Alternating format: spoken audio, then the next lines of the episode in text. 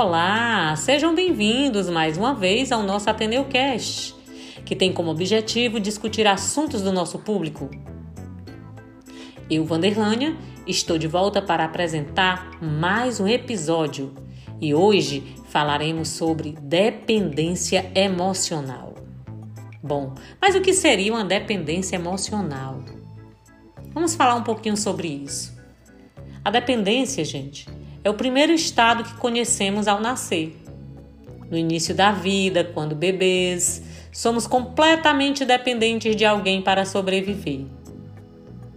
Necessitamos de cuidados, proteção e alimentos físicos e emocionais para crescermos de forma saudável. E aí, a dependência afetiva. Ah, ela tem os mesmos sintomas de uma dependência química e por ser algo emocional, pode ser bem mais difícil de ser identificada e tratada. Já pensaram nisso?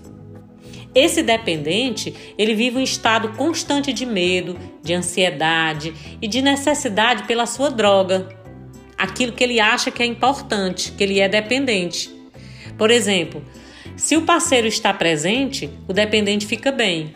Mas se ele está ausente ou mal-humorado, o mundo desse dependente se desestabiliza. E por pior que seja o relacionamento, o dependente não suporta se imaginar vivendo sem aquela pessoa. Então, para o dependente emocional, é, a única fonte de prazer da sua vida é o parceiro. O parceiro é tão necessário quanto o ar que ele respira.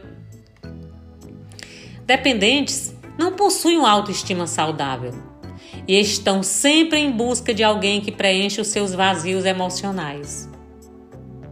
Para manter um relacionamento, eles fazem qualquer coisa, podendo oscilar entre a agressividade, ou seja, o ciúme, o controle, a obsessão, a vitimização, e a passividade, que é a submissão, a obediência, a docilidade, a tentativa constante de agradar para evitar perder o seu objeto de amor. Ah, gente, é um assunto bem complicado para aqueles que se encontram ou conhecem alguém que esteja nessas condições. Concordam? Mas é sempre importante ter em mente que além da dependência emocional, existe ainda a codependência emocional. Enquanto o dependente necessita da outra pessoa para se sentir feliz, o codependente tem a compulsão em cuidar do outro para se sentir realizado. Quando isso acontece em um relacionamento, independente de qual seja, as duas partes acabam alimentando essas emoções e necessidades confusas que não são nada saudáveis. Então, como estamos vivendo uma época de diversas inconstâncias, a indústria, a tecnologia, as ciências, os costumes culturais. Compreender a si mesmo é o primeiro passo para o progresso. Então vamos analisar com carinho esse assunto em pauta. Será que realmente conseguimos conceituar a dependência emocional? Ah, a resposta é sim. Geralmente dizemos que é uma doença emocional marcada por um relacionamento disfuncional. Como assim? Se trata de uma pessoa, tanto dependente quanto codependente, que busca amor, aceitação, necessidade de ser visto. Então, ela usa vários artifícios para alcançar isso. Sem refletir se são hábitos saudáveis ou não.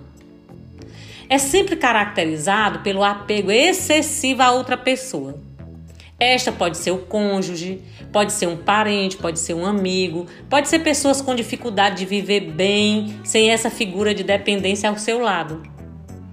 É sempre depositada no outro a expectativa de preencher o vazio, buscando uma completude. Então, uma pessoa emocionalmente dependente sente medo de errar e assim ser rejeitada o que faz com que ela não se sinta capaz de tomar decisões ou realizar ações sozinha. A forte tendência a depender dos outros também para reconhecer suas virtudes e realizar seus objetivos. Agora eu pergunto de novo: e quais seriam as causas que fazem essa condição surgir na personalidade de alguém? Bem, o principal fator, gente, é a família.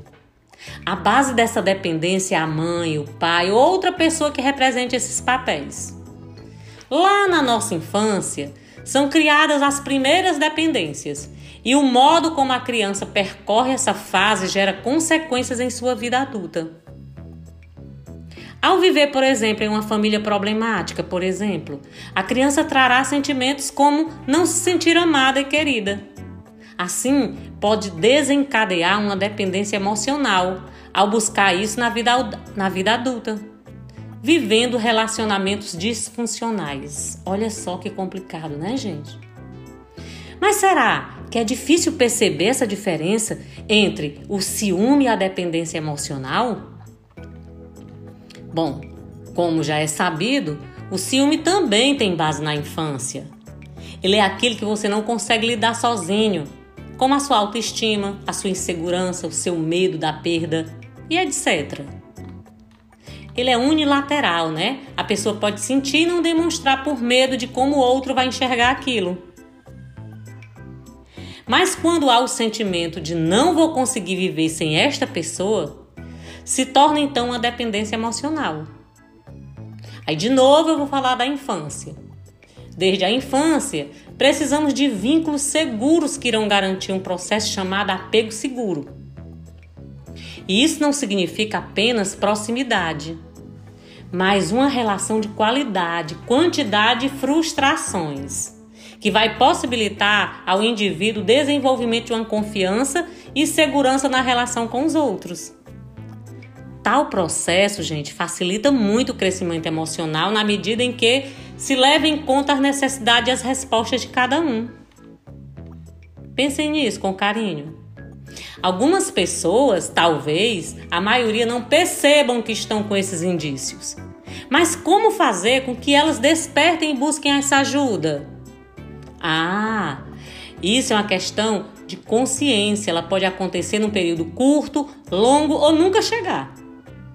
Tem gente que fica nessa condição porque já está acostumado. E se mudar, mexe nas feridas, se questionando se saberá lidar com essa dor.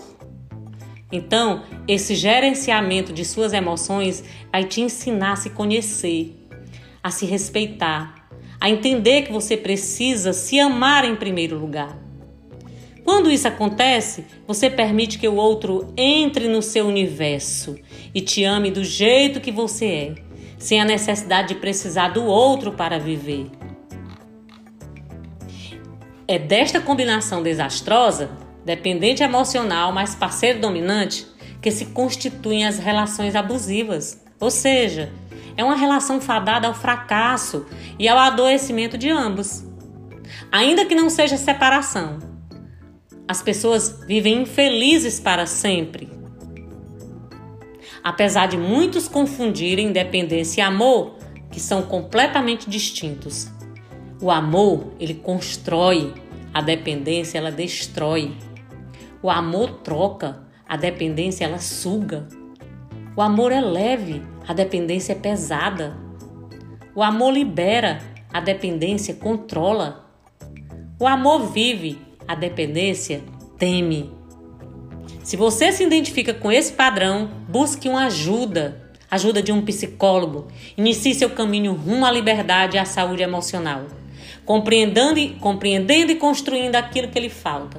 Só assim você será capaz de viver de forma inteira e construir relacionamentos leves e felizes.